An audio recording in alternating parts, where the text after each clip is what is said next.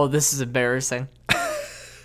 Ladies and gentlemen, welcome to an episode of The Art Tenders with Mac and Dan. I am Dan, he is Mac. Howdy. I just want to say that we started this uh, recording with the microphone muted because I am incompetent and a nincompoop. So we're we're currently We're out of working our element. We're out of our element. a little bit. Uh, wh- whenever we take an extended period of time off, there's always a little bit of time to get back into the swing of things. And, Yeah, yeah. and because of me moving and and because of you know Right. some extenuating circumstances, uh, but nevertheless, we are back. We're back at it again, and we are reviewing uh, a movie titled Parasite. Parasite. It is a Korean film that came out in 2019 and won Best Picture. It is a movie directed by Bong Joon Ho, and Rightfully it is, so.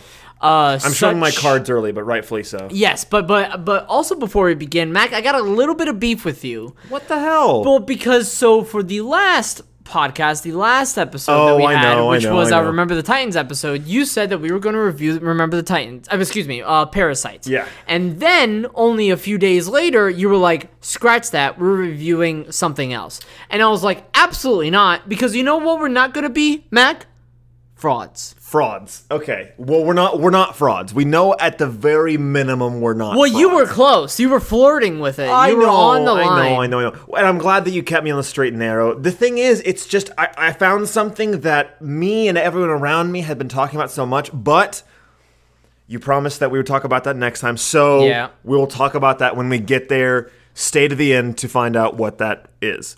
But we're here to talk about Parasite. Yes. We're here to talk about Parasite, and uh, I am going to go ahead and uh, start out with this. Okay.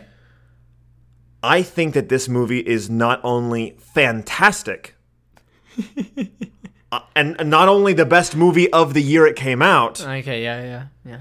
I think that this is one of the best movies I can even think of.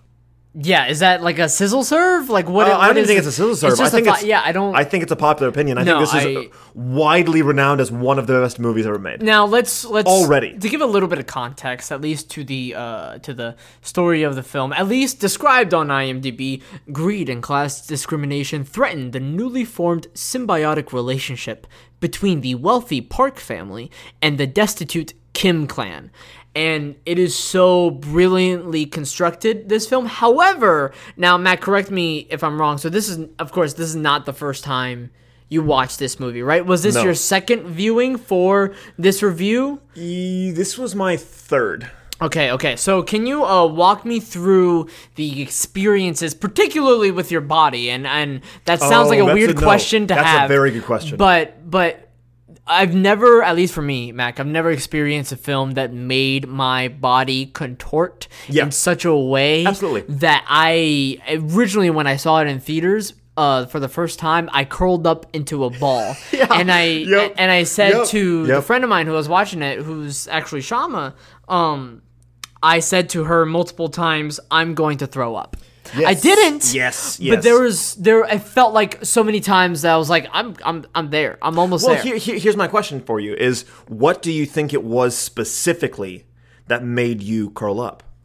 So, what the Kim family goes through and how they are sort of parasitic per se, Uh-huh. you know, tip of the cap, you know, wink, wink, uh, is that they sort of invade the Park household by like acting as if they don't know each other, but they're all doing different kinds of jobs. So, the boy is a tutor for the daughter, right? The girl is an art therapist for the son in the Park family. Right. Then you have the dad who becomes a uh, chauffeur, a driver, and then you have the mom become the nanny of the household.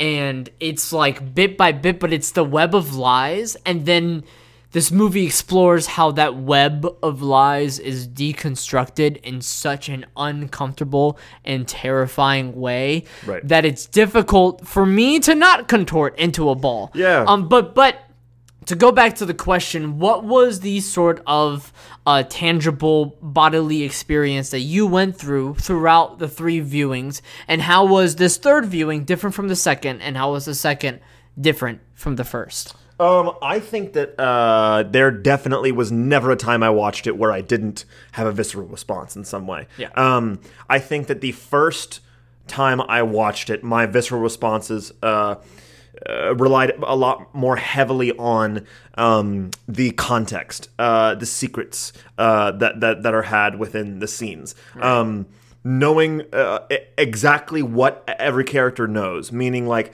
uh, whenever someone walks into a scene, I know exactly where what page they're on, and I know exactly what page another person's on, and the secrets that both are unaware of. Um, th- that is so masterfully done that it's more that aspect that really gets me to like well up because I am so nervous for the outcome. Yeah. Um, because and, and this is something that they do absolutely uh, expertly. I I- can't think of a movie. Uh, and this might be a personal thing, my personal thing, but I, I I do think that uh, the more I've talked to people about it, I know a lot of people that share this opinion that you need a good bit of comedy to get invested into a character. For sure, for sure. And the first half of this movie is hilarious. Yes. It is really clever. It's very funny. And because the uh, lower class family, the Kims, are uh, so, so clever and so witty, you can't help but fall in love with them. The moment Yeah. that you uh, laugh with them and you're on the same page as them, you're invested. Yeah. And the moment that you're invested, every time they walk into a high stakes situation, it hurts you a little bit. and, and it's that sort of thing, yeah. But it's also like, oh, we're all in this together, you know. We are all in this together, exactly. Where what this movie does so well is the dramatic irony. For those of you who don't know, dramatic irony is when the audience knows something that the character does, not. not. Right. And so part of what makes this film so enjoyable is that you're you go through the same sort of knowledge experience, right? And finding out information and experience, you know, th- with the Kim family. Yeah. Right? And and how they sort of invade this household. And I'm using very sort of like negative terminology cuz I mean my like it's not the greatest thing that they did, of course, but but it largely it is a like a commentary on greed and it's a commentary on classism that sort of drives this incredibly smart and clever family to a situation uh, that they should not have gotten themselves in, and then doubly so when it's like halfway uh, through the Well, movie. What, what I will say, and what I really, really appreciate about this movie, is that it could have very, very easily been poor people smart, rich people dumb. Yeah. It could have very easily been poor people smart, and they like swindle the rich, and that's that. But I think that something that, and and he does this in a lot of his movies, Bong Joon Ho. He gives credit to as many characters as he possibly can yeah. he really gives everyone the credit they deserve. Everyone in this movie is smart. It's not like there are that like eh, there's one group that is and one group that isn't, or a couple characters that are, that that are left in the dust. Right. He really gives credit to every single character, and because of that, it's way more interesting because they have to work harder. They have to work harder to to overcome that. It, it- it's it's all, the whole thing of like the the better the villain, the better the story. The more they had like the the, the hero has to work. Um, but the only thing that sets the Kim family back is a matter of resources. Outside of that, every one of the movies on equal ground. Yeah. Which is awesome, which is absolutely awesome. But also it's interesting that um it's not just that we are looking at two special families which is which I love. We think that we're looking at two special families, meaning like an especially rich family and an especially poor family, or two especially brilliant families. Right. And you think that at first, and that's what gets you invested in them because you're like, oh, like they're so interesting and special and and and and uh, unique. But about halfway through the movie, it hits you. The more like the more that you see the world around them, the more that the camera pans out, and you and, and you're able to really take a look at the world around them. They are not special Yeah. that whenever they are in the gym, whenever whenever their their house, whenever the poor family's house floods, whenever the Kim family's house floods, and they have to go and stay in a gym with a bunch of other poor families whose houses have been uh, wiped out because oh, and such a clever thing by the way that literally the wealthier you get, the higher you can live up Yeah. altitude wise Yeah. and up on the mountain. And so whenever they're looking at the rain, they're like, "Oh, beautiful rain." But whenever the poor people see the rain, that means flood. That means we're fucked. That means my house can't take that. So they have to rush down the hill, literally down the social ladder to get to their house. That's that's so wild. But they're sitting in the gym, and you kind of take a look around and realize uh, everyone's trying to make it. Right. Everyone's got a plan. Everyone's trying to do their shit. Like ev- ev- every, everyone thinks that they can get out of their situation. Um, but that makes it all the more interesting because in order for everyone to get out of their situation, they have to then compete.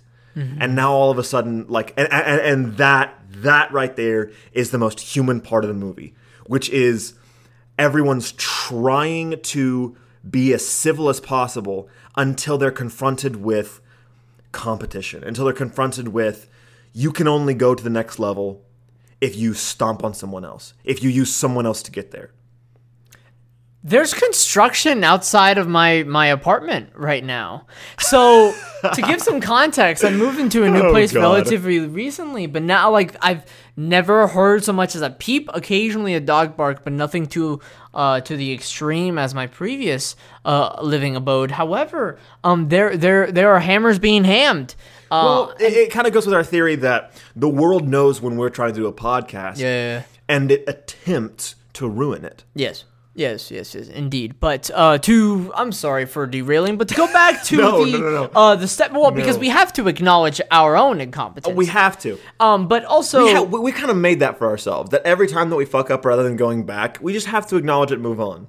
we must. Because that's that's the funniest and most honest version of the pod. Anyway, go ahead.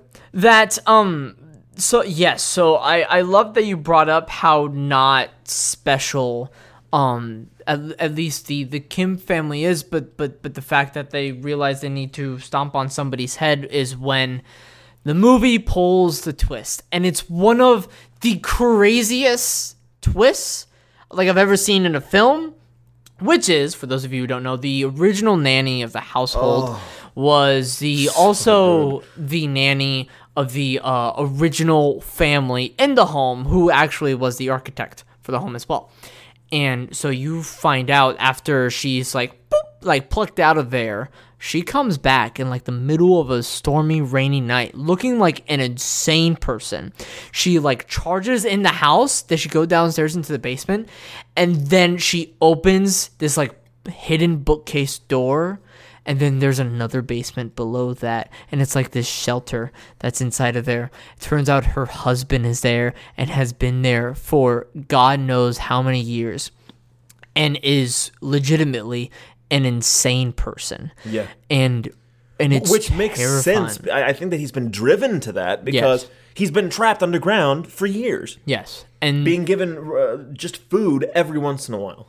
and then it's that sort of realization for the Kim family too of just like very very different of course but it's also that sense of like oh shit we're kind of in this together because um foolishly so. And sometimes I, I think uh kind of confusingly sometimes like what characters do is confusing and I think what's really confusing is the fact that the family follows uh the nanny down. So when the nanny the original nanny comes in, it's just the mom who answers the doorbell. And to to the nanny, she thinks that only the mom is there. And then all of a sudden the family falls down the staircase and then the nanny is able to put together that they're all a family. Like they Yeah. they all I mean they're a parasite, you know, for Yeah, lack of a better right, word, right. you know, roll credits. But um and Yeah. so but it's that realization of like oh shit we're all in this together and Yeah. it's but it's this terrifying of how they're all in that together but they're also like so different from one another and and so the nanny was parasitic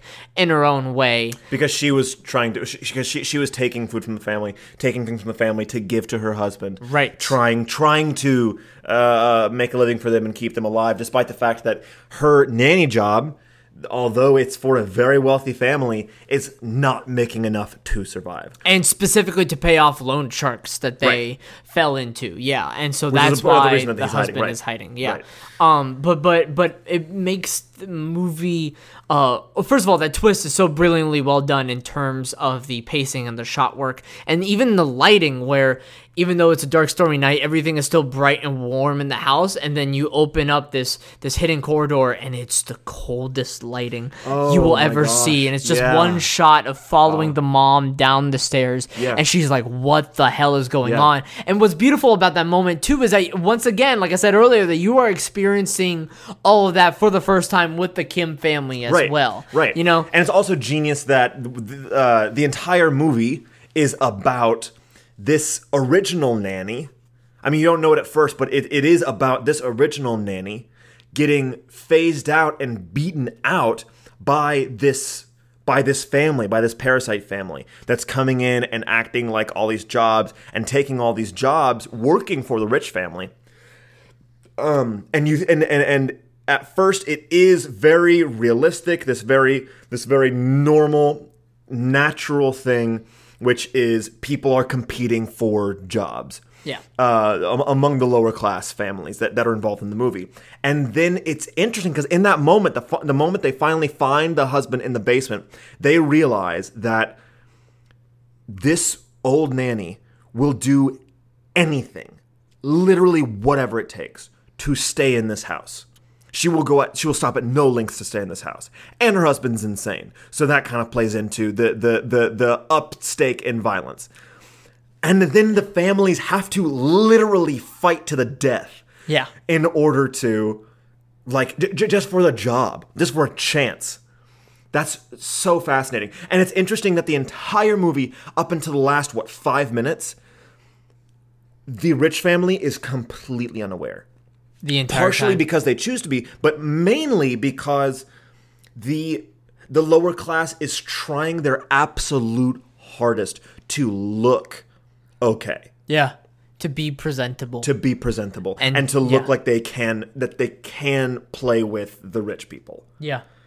And, we're- and we're, we're definitely going to get into that theming, especially Yeah, with the uh, like the, the usage of smell in, in Yeah. this in this movie. But I also want to bring up, uh, and I kind of want to ask the question because when I was watching it the second time, of course, naturally, uh, the first time, I don't know if there's any way on a first viewing you could expect something absolutely insane happening, right, right? right. So then when you watch it for the second time, you're watching for hints, right? You're watching for hints of the twist, right?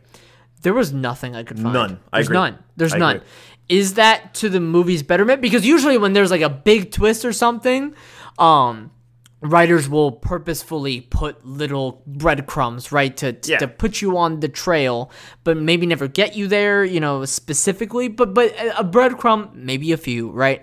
There was not, and I was looking out for it too. There's not a single one I could find for this movie, and so Right. Mac, I ask you, is it for the betterment Yes. of this movie? Absolutely. Well, th- th- this is this is the question that we get into, and oh man, I love I love this uh, topic.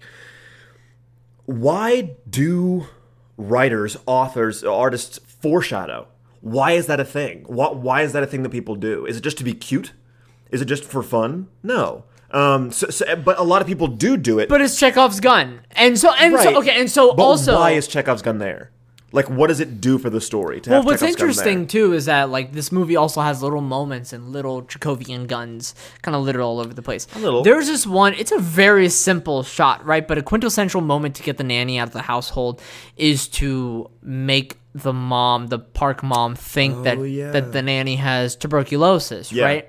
And is coughing into the trash can and is actually coughing up blood, right? And so there's actually very simple, wonderful, uh, geographically shot where the nanny just uses the trash can at one point.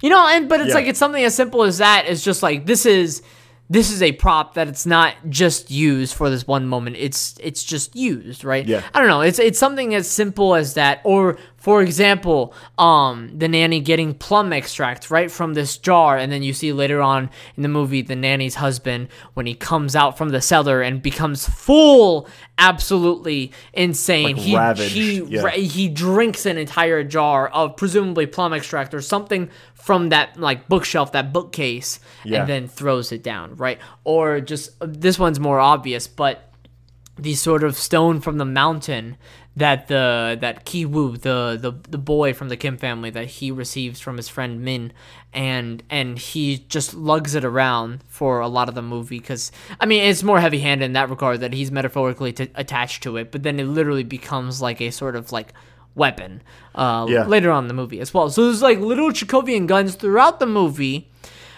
But it's it's never for the reveal. Yeah, it, it, it's never specifically foreshadowing. You know? it's never it, like uh, an audience would never be able to look at any of those things and say, "I th- I have a pretty good guess what's going to happen there." Yeah. There's no way of guessing any of the end of this movie. And like you said, watching back the second time, there's still not. Yeah. Um, and the best you can get is how the nanny, how it informs her character of the stakes that she has to like Yeah. stay within this household. Yeah. Right. Well, yeah. So, so really, the only reason that you would ever use foreshadowing uh, that that is that hints to the end of the movie or or that that winks to it or anything like that would be if uh, you need your audience to after they get the end of the like after the plot twist to say, "Oh, I guess that does make sense." I guess mm-hmm. that I guess that would make sense that that is what they're trying to do. But mm-hmm. you don't need that here. Mm. Because if the,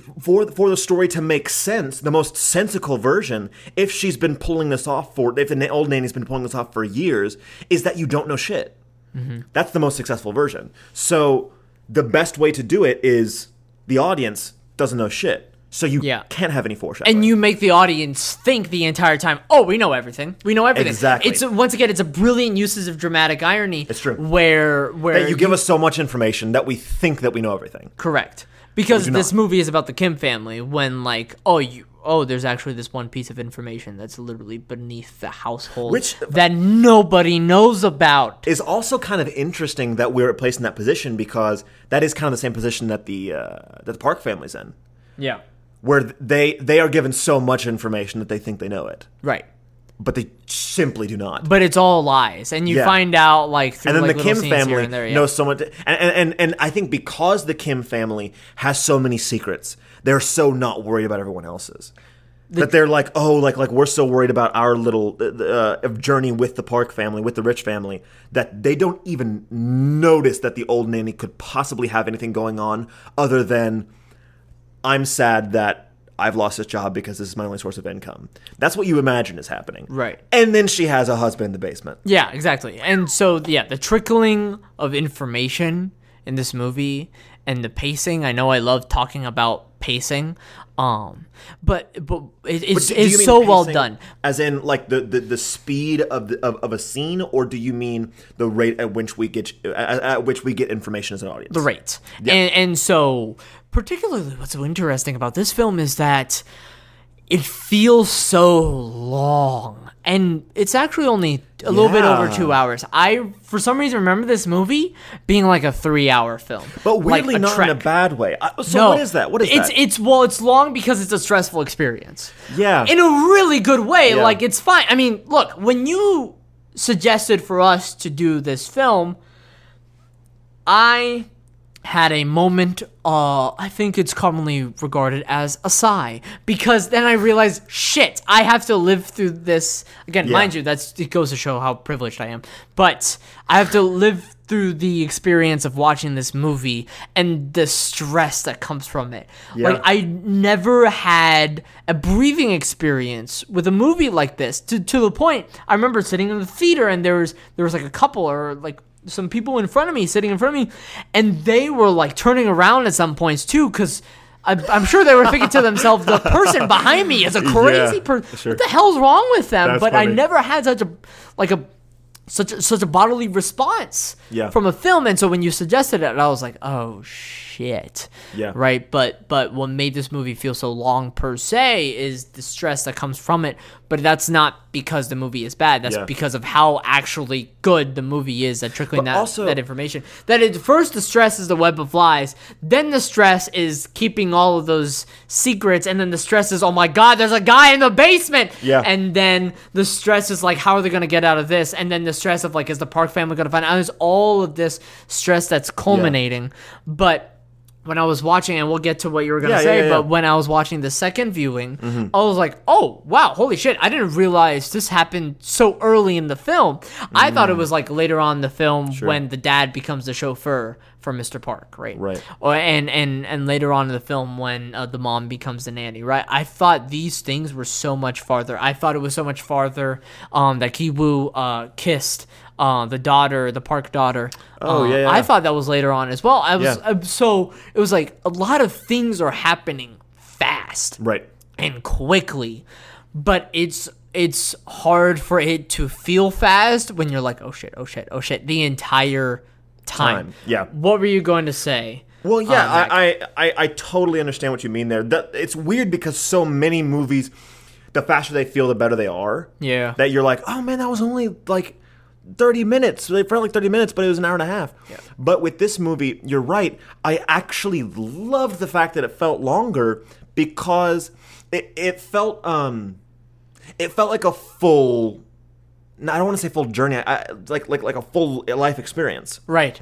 it wasn't that we were getting this specific story it was that we were getting th- this set of stories Yeah. um and, and and in that way it felt whole it felt round which was awesome Yeah. um and it's also that the once the second half of the movie hits, once uh, the Park family leaves and the family is there for the the Kim family is there for the night, and then the nanny comes back, and then towards like uh sort of like the big climax the events of the film that follows afterwards like it's less than 24 hours Mm-hmm. you know what happens you know when the nanny comes back when they find out the husband's downstairs and then the flooding of the household of the kim household and then they come back the next morning for a birthday party you know and and then members are dying Yeah. like that's all in less than 24 hours right but it feels so long and so once again watching it a second time i'm like oh shit i didn't Yeah. realize aristotle's you know time was Yeah. also a factor right now now mind you like i mean the first half of the movie like I, i'm sure it takes place over like a few weeks or maybe even like a month or two Right. that's sort because it because it needs to right it, it wouldn't make sense otherwise if things were like boom boom boom boom boom uh, or at least not too much um but then all of a sudden there's like a little bit of Aristotle's time and place that Yeah. it's uh it's That's using some of those unities where like of course like most of this film just takes place in this one household but then all of a sudden for half the film it takes place over like a 12 hour period Right. um that becomes super duper intense and high stakes for everybody involved except for the Park family Yeah.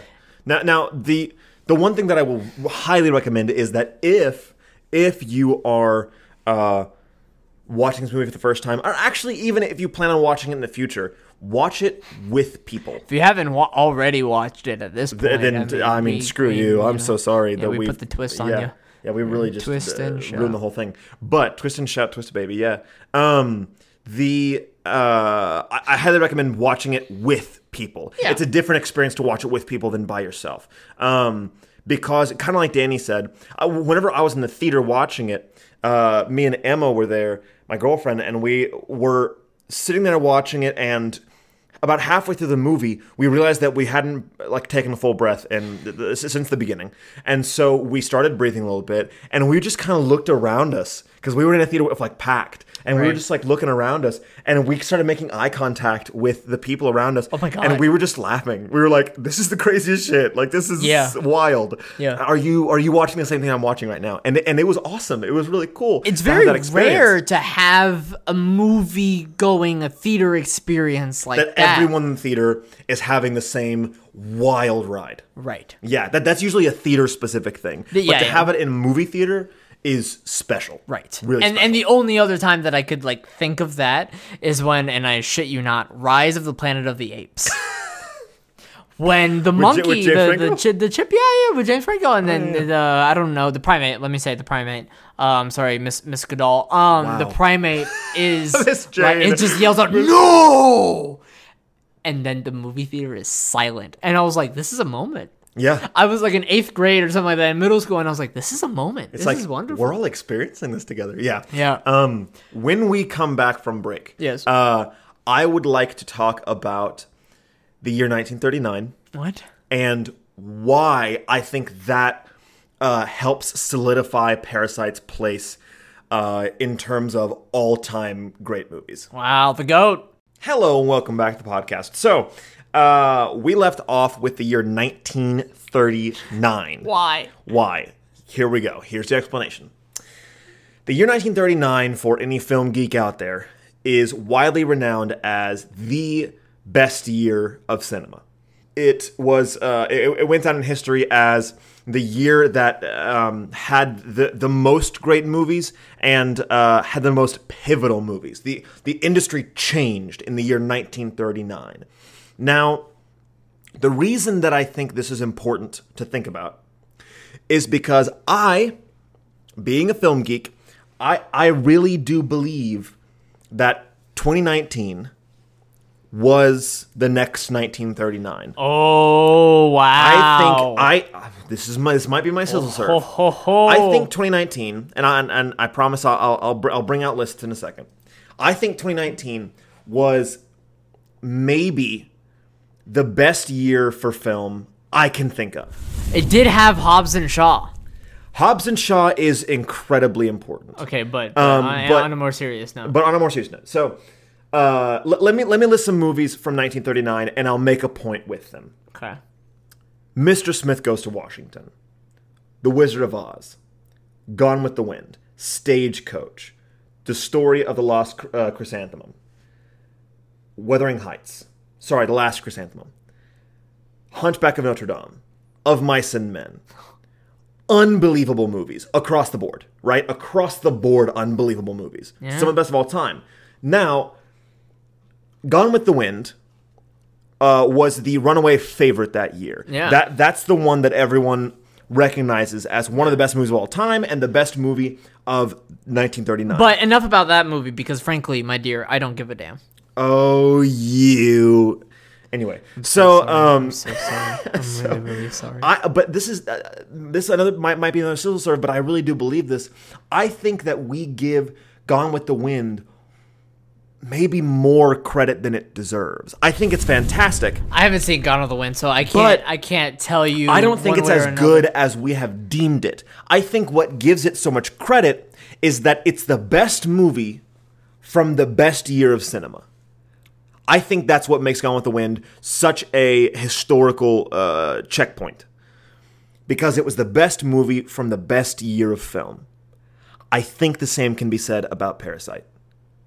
I think that if 2019 is one of the best years of film, in my opinion, the best year of film, but if, if it is one of the best years of film of all time, Parasite is the best movie of the best year of film. Let me name some movies from 2019 to maybe sway you, maybe convince you that it's one of the best years of film, Yeah. period. Okay. Parasite, mm-hmm. Marriage Story, mm-hmm. The Irishman. I know a lot of people didn't like that movie, but uh, The Irishman, I think, was a I like how movie. the third movie on this list was. I know a lot of people didn't like it. So what are you trying to say? I- what are you trying to say? It's just the middle of the list. What are you trying to say? It's All right, the keep list. going, keep going. Keep going. Pain and Glory, Lighthouse, Little Women, Mm. Knives Out, Jojo Rabbit, But hold on, hold on, hold on, Eh, hold on. I understand. Us? I know. I understand what you're trying to get at. I understand. Jordan Peele's Us, 1917, Yes. Last Black Man in San Francisco, Midsommar, Hobbs and Shaw. Hobbs and fucking Shaw. Okay, but the point is, I I, fi- I understand what you're trying to get at, but we can't assess the sort of uh, historical backdrop for the year 2019, as the year 2019 was only to this date of recording this podcast uh, two, years years, ago. ago. Right, it's hard for us to really understand the scope of the impact of what 2019 is going to provide. Right, which May- is why we can't say it is 1939 yet. But I think that if we're just looking at what year in film history has the most great movies, 2019 is a contender. Easy. Easy top three. For me, it's number one. But for, for most people, it has to be a top three. Just the sheer size of great movies in 2019 that are like, I'm going to show my kids someday. Uh, t- 2019's really up there. I think so too. I think so too. I think 2019 is a great year, and that listen, your serves do sizzle. Your serves do sizzle, but it's hard for me to be like your serves are wrong, you know, because Sure. we we're not at that point in time yet. I look mean, back. I think it's going to. It needs at least like a decade, right, to understand the sort of impact that uh 2019 is going to have on cinema. Like maybe because of Parasite, there's going to be more of a sort of foreign film appreciation, at least uh, domestically in the U.S. Um, That was big. May, I mean, maybe maybe with something uh, akin to like I mean something like Avengers Endgame and like Joker, right? We saw like how wonderful comic book movies can be beyond, Yeah. you know, like The Dark Knight, right? Where where Yeah. The Dark Knight was like a flash in the pan, but like once again, we're seeing something that's like very very unique, and then we have in the Knives. Out. Well, in the flash in the pan of the sense of like there there isn't and wasn't, and perhaps I mean, and eventually there was like superhero movies or Mm-hmm. like comic book movies that was like the Dark Knight and Yeah. the quality of that trilogy as well, and then maybe with something like Knives Out that we're going to see really a proper, more uh, wonderful return to the whodunits uh, in film and and At the, very least, even them. if you disagree with me, at the very least, statistically, people went and really fucking saw movies in 2019. yeah, yeah, yeah. People really went to see movies in 2019 more than they have in a long time, and it's a, it's hard. It's hard getting people to movies these days because it's so easy to stay in. It's so easy to not go to the theaters. But people went to the fucking theaters in 2019. And I know with a movie like Sound of Metal, for example, like how that movie experiments with sound Yeah. as well. Um, the Irishman and- experimenting with color, yeah. Yeah, yeah, yeah, yeah. And I think I think like a lot of these movies are fantastic, but once again, it's hard for us to properly analyze. And I know that's not the most exciting thing to hear on an auditory uh form of media where I'm like, eh, maybe you're right, maybe you're wrong. I don't know, but it's like that's a that's a hell of a take to okay. have. You- usually when you're the one with the hot take, So, so but it's I'll- so early, but I do have a I'll sizzle serve. I do. Oh, you do? Give it to me. Have a sizzle serve, and it's. Make me sizzle. I think this serve is going to sizzle, sizzle a little bit. Good. Oh, I'm ready. I'm ready. I'm A little bit of, you know, on. touch yourself. Ooh, it's hot, you know. Uh, but uh. Okay. this sizzle serve uh, for the movie Parasite that came out in the year 2019, directed by Bong Joon Ho, is that Parasite is a worse movie the second time you watch it. Oh, So okay. sometimes knowing the twist is not as is not as good. Yeah. Right. And so and I think partial okay, wait, let me let me explain. Because sometimes you're gonna watch one thing or another that's actually better the second viewing. Right. Let's take uh, something for example that we reviewed on this show. Sorry for uh, marking you with my pen as well. I zapped you. Uh, shout shout out to the boys in Orlando uh, from ten years ago who used to zap each other with pens, whatever that means. Um, but Jesus. um just to bring up something that we discussed on the show that was better at least for me the second time viewing it was the show berserk Yeah. and i thought berserk was so much better the second time looking at it as a character study and knowing that sort of twist that happens in the end seeing the sort of cause and effect and how, and what really brings out that twist of motivation at the Yeah. very end And you already of trust that it. show yeah yeah yeah yeah exactly and so the entirety of that show is like, oh, this is fine, this is fine. And then at the end of the show, you're like, holy shit. And, but what happens in this film, and I think partially, like, what makes it so great and fantastic the first time is, as we said in the first part, the lack of breadcrumbs. That the twist of the husband, of the nanny husband, the husband of the nanny being in the basement of the basement is such a big, scary, terrifying twist. Yeah. Uh, and when I say terrifying, I mean it's like terrifying for what it does to other characters, right? Yeah. Um, but but what makes it so terrifying is that there's nothing there for you to expect it. Mm-hmm. And so when you're watching it a second time, and because you're already armed with the experiences, in a way, at least for me, at least for me, I was sort of putting it up as a shield of like knowing to myself, okay, we know the guy's in the basement. Okay, we know like this is gonna happen to this character and this character. Okay, like we have to literally, I was preparing myself mentally and physically for what the movie was going to do because it was such a shocking experience. But that was because I was armed with already knowing those things. And so Yeah. then watching Yeah. for more like character motivation in this film or just sort of like because I wasn't so caught up in the moment, I was able to notice some other little things. Like for example, um there's one point in the movie, it's actually at the very end, where, uh, spoiler, you know, if you haven't been spoiled already, uh, I believe it's pronounced Kitaik, but he, the dad of the Kims, he kills, uh, Dong-ik, who is the dad of the Parks, right? Yeah. I, I, for some reason, I was like, that makes perfect sense in the first viewing, but I wasn't able to fully understand the second viewing. But we'll get back to that, and I'm gonna we're gonna really discuss that in further detail later on. But then, but then one big moment where I'm like, how did you miss that? Is when he's going down the stairs and he's escaping to the basement as well, and so there should be a pool of blood because. So the son, Kiwoo, he was going down the stairs. He dropped the rock, right? And then all of a sudden, the husband of the nanny like ambushes him, and he tries to escape up the stairs, but he's pulled back. And then the husband of the the nanny uses the rock, the, stone that he gets at the beginning of the film, and like crushes his head. Right? He manages to survive at the end. Um, but there's like a pool of blood, right? And I don't know, but there's something so like terrifying about that pool of blood, right?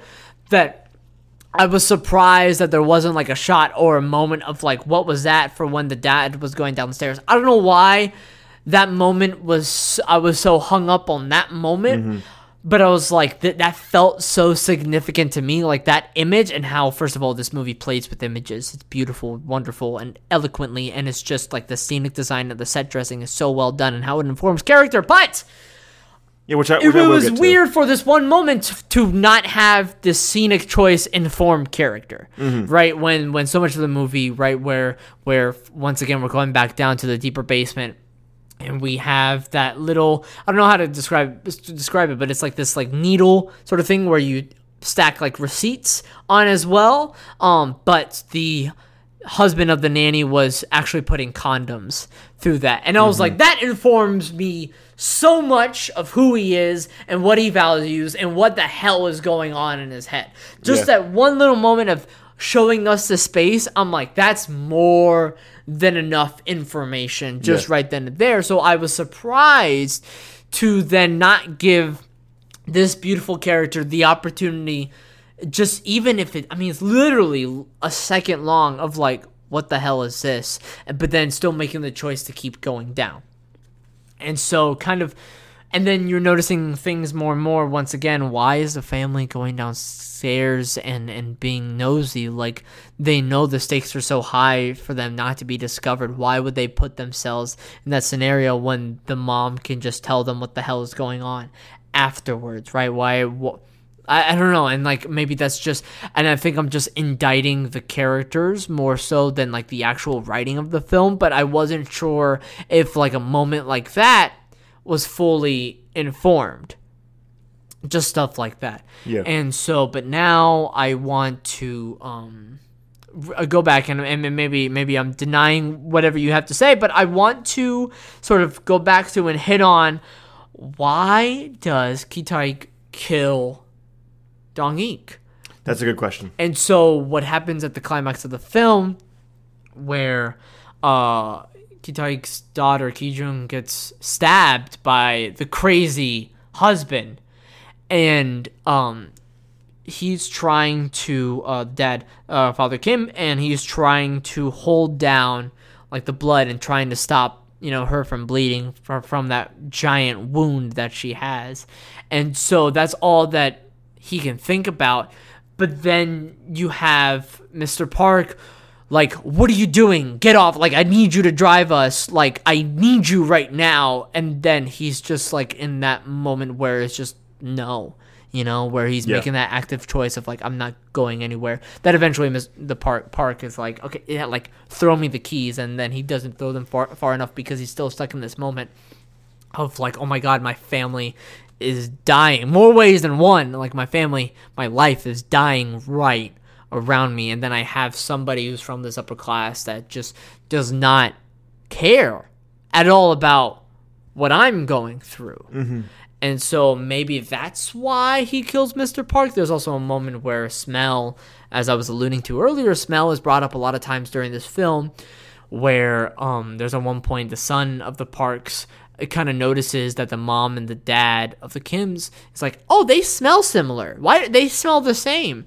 And then there's a moment where uh, Dad Kim is, is uh, driving uh, Young Kyo, who is the mom of the parks, and driving her, and then she like clogs up her nose, and then there's also a conversation that they overhear where like he smells bad. Like there's constantly moments of just, and I think I'm, I'm trying to figure this out in the moment as well, where maybe why Kitaik kills Dongik is because like Dongik is um overcome by the smell and and of uh the the nanny's husband and is like so taken aback from it that like right in front of him his family is dying and then you have all of a sudden this asshole to him right? It's an asshole in the moment. This asshole is like just taking the moment to like smell and then react to that smell Mm-hmm. and and that's what's important to him right now that this smell is repulsive like that's that's what's going on through his head Yeah, right. not that somebody is dying right in front Right, of right, him right, right. and and and so that's i think that's that's a big thing as to maybe why but for some reason that moment was so much clearer and for some reason i thought um in the first viewing in the first viewing i i thought that um Dong-ik put it together that the family like the kim family was actually all together but he actually i don't think he ever did right he died not knowing that i don't know why i had that experience on the first viewing but like I said, I just I was just shocked. I think Yeah. this time where I was like, why exactly did that happen? Because his life is already gone, but why would he further throw it away? And it has to be like anger and frustration and bitterness in the moment, right? But I wasn't entirely sure and, and and and maybe it's part of it too is that coming it's that bubble and it's finally that bubble is popping finally that volcano is erupting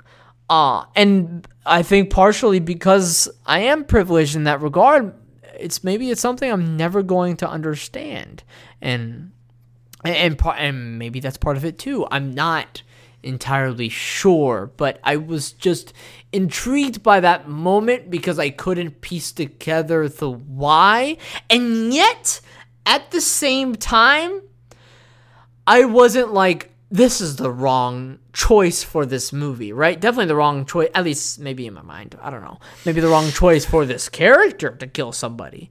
Um, but I'm not sure if it's the wrong choice for this movie. Yeah, I, I don't think so. I, I think it made sense, obviously, with with the the themes and what uh what what they were going for story wise. I, I I think I think it made sense, and also I think it was I I think it was earned.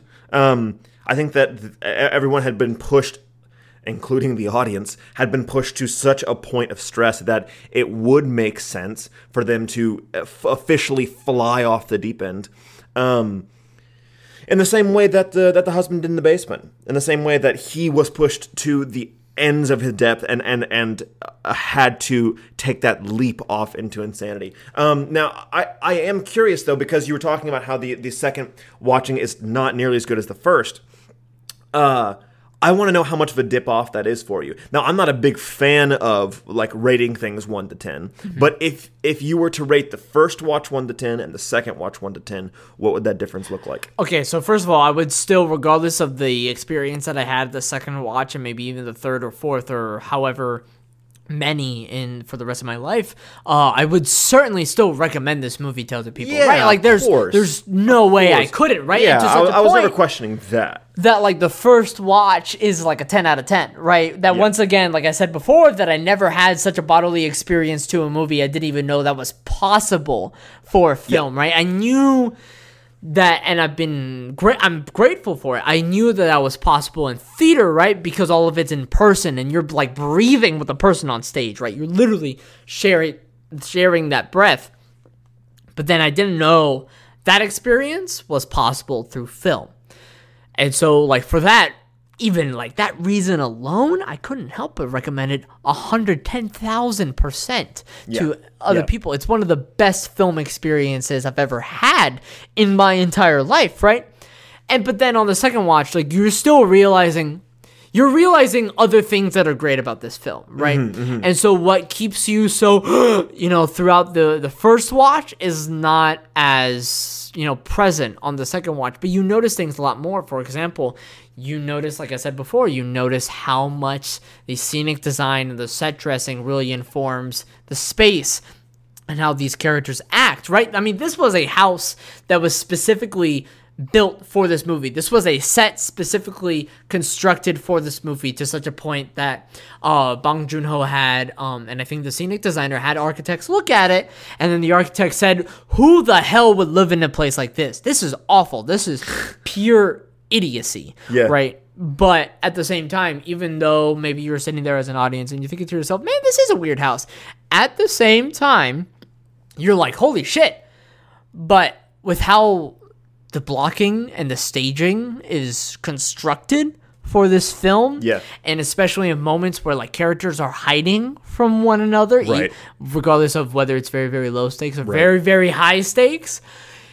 Holy shit, like it's so well done. And that was something that I was like, I kind of noticed in the first time, but I was really, I really became cognizant of it the second time Yeah, yeah, yeah. and I really became cognizant a lot more of the like really clever manipulation that the family went through on the um on the second viewing that I had. Yeah. But but once again, like nothing is going to beat the reaction from the first time. And so it's so difficult also to compare the second viewing or the third viewing or the fourth viewing Right. to the first viewing because First I'm never out of 10. uh, yeah, I'm never going to, get that back. to get that back. It's one of those things of just like how do you re-experience something again and you sometimes you can't. Sure. Right? Sure. Where there are some like movies or, or TV shows or video games where it's just like I wish I could do the Men in Black thing of wiping my memory just so, So, yeah. I can experience this for the first time again. yeah, yeah, yeah. The the the uh, you kind of touched on it a little bit. The big thing that I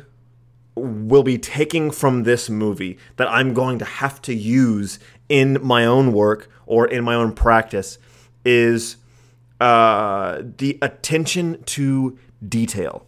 Yeah. The absolute attention to detail. Mm. There was, if you pause at any point in this movie, the, the, the, the visual that you are seeing is contributing thematically to the story. Yep. Which is, oh my gosh, so hard to do. So hard to do and takes so much focus. And s- so much understanding of the topic that you're talking about, as well as the story that you're telling.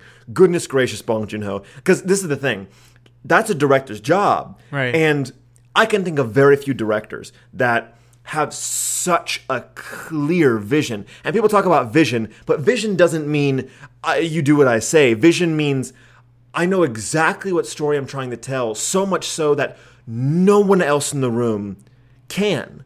Because there's no way that I explain a story to you and we have the same, like the perfect same understanding and vision in our mind. Mm-hmm. So only one person can be the director Yeah. in, in and in especially with something that's complex. Right. And he really did. And I very rarely talk about vision, and I very rarely give credit to vision.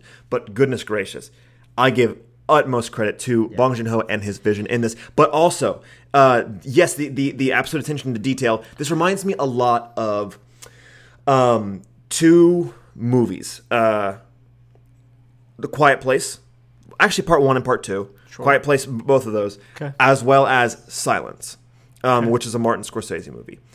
Uh, both of these are similar in that they are, are, are mostly silent, but they do two things very well, which is one, the silence is used as suspense. The Right. silence is not just there; it's Yeah. only used in moments that are that are uh, building suspense, as well as As if the silence is a character, as if the silence is dialogue.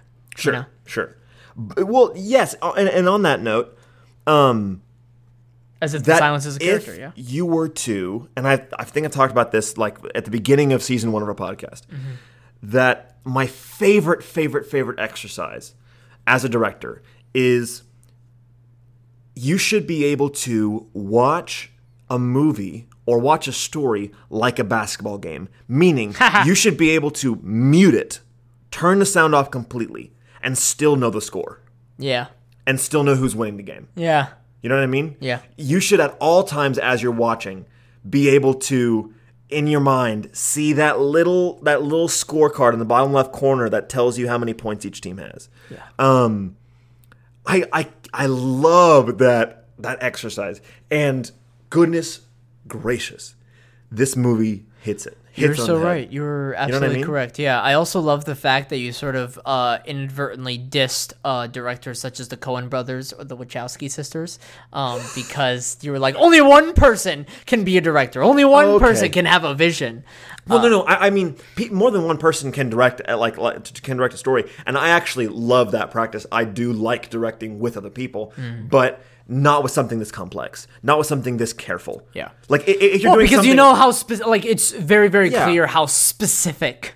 right? this movie If you're doing something that has a clear story and clear characters, but the challenge is in the movie making, then Mm. you should be doing it with another person. That makes sense. Mm-hmm. If you're doing something that is pretty clear in the movie making, like Parasite, but has such complex and difficult story and and characters, that's I think when you should have one person at the helm of what story you're telling. I disagree. you disagree that Well, much? no, I disagree that I wouldn't call Parasite very complicated characters. Parasite, I think, on the surface, is very, very simple. That it's Really? it's about a lower class family invading this upper class household. But I what you're right. makes it what makes it complex is the movie making.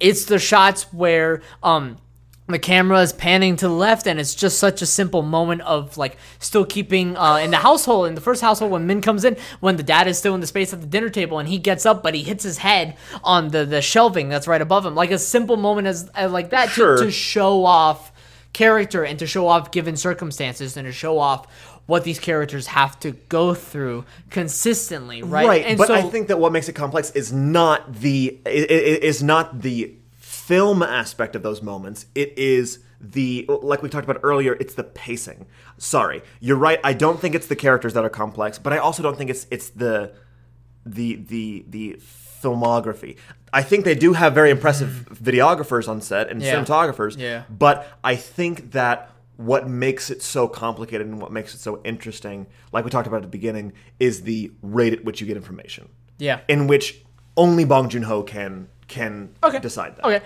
and yeah, and, and and I think those two things definitely work in tandem with this film, right? Uh-huh. Because of the fact of like, I mean, we were talking about it, like how the set is constructed, right? Uh-huh. And then, but the set serves the story, and the so- and the story serves the set.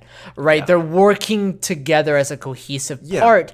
That you're, yeah, you're absolutely correct. That there is a bunch of moving, functioning parts onto this movie. That would be what I would want to like talk to Bong Joon Ho about. yeah, Is what is your job as a director in, in this process? Is it to be the single source, or is it to explain it and and uh, and write such a rich script that you can give up power? Yeah. Is it the lack of power or the or the need of power that that makes you succeed as a director in this specific movie? Yeah. Not for all of his movies, but but Yeah, in yeah. this one specifically Yeah. because But then you also see it like a very similar power structure, but of course how it's navigated is very, very different. It's like Snowpiercer, like another Bong Joon Ho uh, flick, which is a fantastic movie. But once again, like it's once again that's still that classism, right? And then how they combat it literally. Um, and it, once again, it's another like geo. It's a geographic sort of difference where Yeah. like the the the levels couldn't be more clearer, right? And then I think, um, and, I, and maybe this is also once again part of it too as to why Kitaik kills Dong Ik is because, um, and for some reason this wasn't mentioned to me, but I didn't really notice it. And I was like, holy shit, you're right. Is is, is because once again I watched this once more with Shama, and there's this one moment in the film where the, the Kim family, three of them, is hiding under the table in the living room.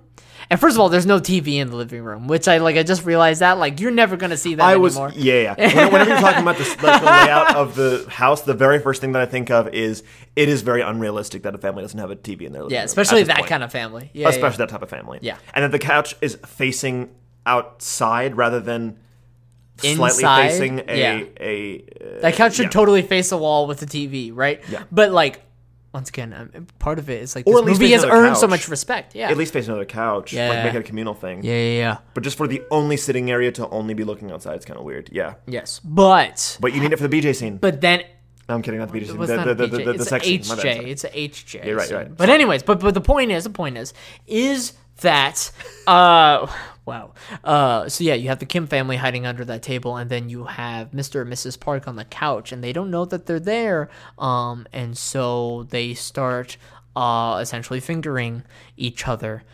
But then what's really interesting, and Shama pointed this out to me, is the dialogue in that scene between the two parks is that um they're both condemning the sort of lower class in terms of just like for example mr park is like i'm glad mr kim uh never crosses the line. Uh i would be very upset if he did you know it always seems like he's right there but he doesn't cross the line but he has this smell like this like subway fishy smell that doesn't smell very good. Uh and he's like condemning that smell and that lower class sort of um atmosphere that mr kim inadvertently brings into the room, but then in that like same breath, he's talking about um uh uh la, the his previous chauffeur uh having panties from somebody else underneath the seat. Turns out it was all part of a very clever plan by Ki Jung. But um, yeah, it's like panties under the seat, and then brings it up with his wife, and then he's like, "If you wear those panties, I'll be so hard right now." Uh, excuse me for not using other language. And then um, You're being as eloquent as possible. It's nice. but and then she's also like, "Oh, do you want me to do drugs?" Right? And so they're also turning each other on, acting like people who are lower class and less privileged and addicted to drugs and smell bad and are dirty. yeah. It, and so and then it's doubly so when they're just having you know they're they're they're pleasuring each other on the couch and you have this shot this bird's eye view that's up above and you see them pleasuring each other on the couch and then the camera sort of pans and all you see is the table Yeah. and you know that those three members of the Kim family, the dad, the daughter, and the son, are hearing all of this, mm-hmm. and and they're literally once again geographically below, and and and once again the parks are none the wiser, Yeah. but the Kims just have to lie down there and just suck it up. Yeah. That they just. You know, we just have to deal with this right now. We have to hear this. There's nothing we can do because at the end of the day, even though they're that those two parks are in an incriminating position, we're the ones that have everything to lose Right. and not them. Yeah, the, the, it kind of reminds me of um, it kind of reminds me of rugby and soccer in in England. Um, That uh, and I'm, I'm I'm saying soccer instead of football. I know my my faults. I'm Lo just saying mismo. it for the general American audiences that are listening. So, uh, it, someone told me a long time ago whenever I started getting into rugby, and it was a British guy. It was a guy from England, and he um, and I was like, so what types of people like are there any stereotypes with rugby or like with soccer like is there like a stereotype that that, that uh, the rugby person falls into in england and he was like um yeah it's pretty widely accepted that uh, rugby is what the rich people play to feel poor and soccer is what the poor people play to feel rich and I thought that was so interesting to think about. And I was like, and people know this. And he was like, yeah, yeah. Like really, only the only people I can think of that are that are playing rugby in England are f- fairly wealthy. Um, and it's because it's such a like visceral and like gross and roll around the mud sport. And soccer uh, feels like a a, a, a more posh sport um, in England Huh. because it's more established and it's more. And like still recognizing the fact that this is generalization and like it's Oh, not, absolutely, it's not going to be true with everyone, but yeah. interesting. I thought it was interesting too. Yeah. Yeah. But also just to recognize that both are trying to feel the opposite. That the rich are trying to feel dirty at times because it makes them feel, I don't know, more in touch with th- their surrounding and their earth. And the the poor people are like, why would the fuck would you want that? Yeah. I'm I'm trying to like you asshole. Feel clean, Yeah, yeah. exactly. Like we're working so hard to get out of this situation, and you're like, "Ooh, we're feeling dirty." Ooh, and it's just like that's disgusting. Like you Right. have no idea, right. you know. And and once again, like how this movie plays into that theme of just like shit. Mm-hmm. You know, uh, uh, it's it's so eloquently well done. Is that how you would uh, summarize the theme of the movie? Shit. Uh, yes, in more ways than one. Yeah, yeah, yeah. Yeah, but this movie is not shit. But this movie No. is the shit. Uh, if, if Oh, you, there we go. If you catch There my we go. there we go. How about that? Yeah. Um, but shit is drifting. But no, I mean this this movie's incredible. I also want to say really fast before we start truly wrapping this Yeah. bad boy up is that I want to give my gold medal, and I'm not really sure, actually, honestly, how to uh, deliver names to um, people who are from East Asia, where their surnames typically come first, and then their their uh, proper names. But but I suppose I'll just do the surnames first, uh, how they're credited, um, just generally. So I want to give my gold medal to, and hopefully once again I'm pronouncing this correctly, is Yo Jung Cho, uh, or at least credited in you know the American credits, Cho Yo Jung is um she was the mother to the parks. Yeah. She was Yeon-kyo. And so I wanted to give the gold medal to her because she is not a smart character in this movie, but what makes her so wonderful to watch is like, yeah, she's not a smart character in this movie, but she is like a mother who loves her children so Yeah. much. And so, even though maybe sometimes you're like, why doesn't she realize what the hell is going on in her own household? Part of it is like, of course she wouldn't. I mean, like, look, you know, she's not she's not that well educated in that regard, right? She's not very street smart per se. Um, but it's I think a big part of it is because of the acting. Yeah, I think a big part I of it is just like devoting herself 100% to like caring about her children Yeah. and that being the only thing that crosses her mind that and sometimes like the vain things as well that like how it's this character is so well informed by the actor that how could this character even realize what is happening Yeah. in her own household so i just Yeah. wanted to give credit to her because I, I feel like everybody in this movie is fantastic but i think she rel- she really really is like Yeah. the linchpin Yeah. that holds the storytelling of the film together because if she was acted poorly then you're like this movie's ridiculous how did nobody figure out what the hell was going on Right. Right. But it honestly reminds me of uh, Florence Pugh. Uh, in that she took a character that is that would otherwise be annoying and made it sensical and clear and kind of badass in, in, in, in ways. Um, and lovely to watch as yeah. well Yeah. Um, yeah, that that's a really hard job right there. Ooh, she because it's so it's so easy to play the, the idiot. It's so easy to fall into that trap. So how do you as an actor devote yourself 100% to what you care about? And it's like well obviously you just do that right?